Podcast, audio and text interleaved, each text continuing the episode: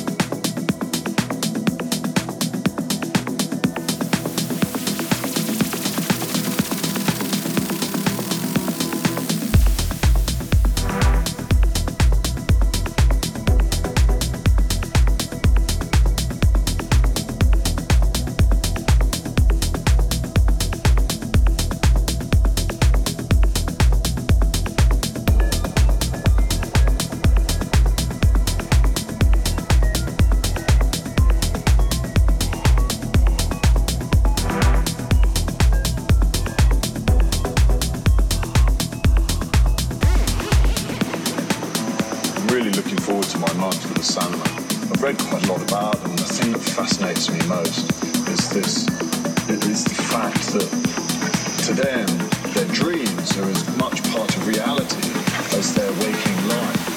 And this realm of the spirits, this dream world that they, that they enter through, of course, their dreams, but also the taking of hallucinogenic drugs and how that all mixes up with their pure concept of what is around them. It's fascinating.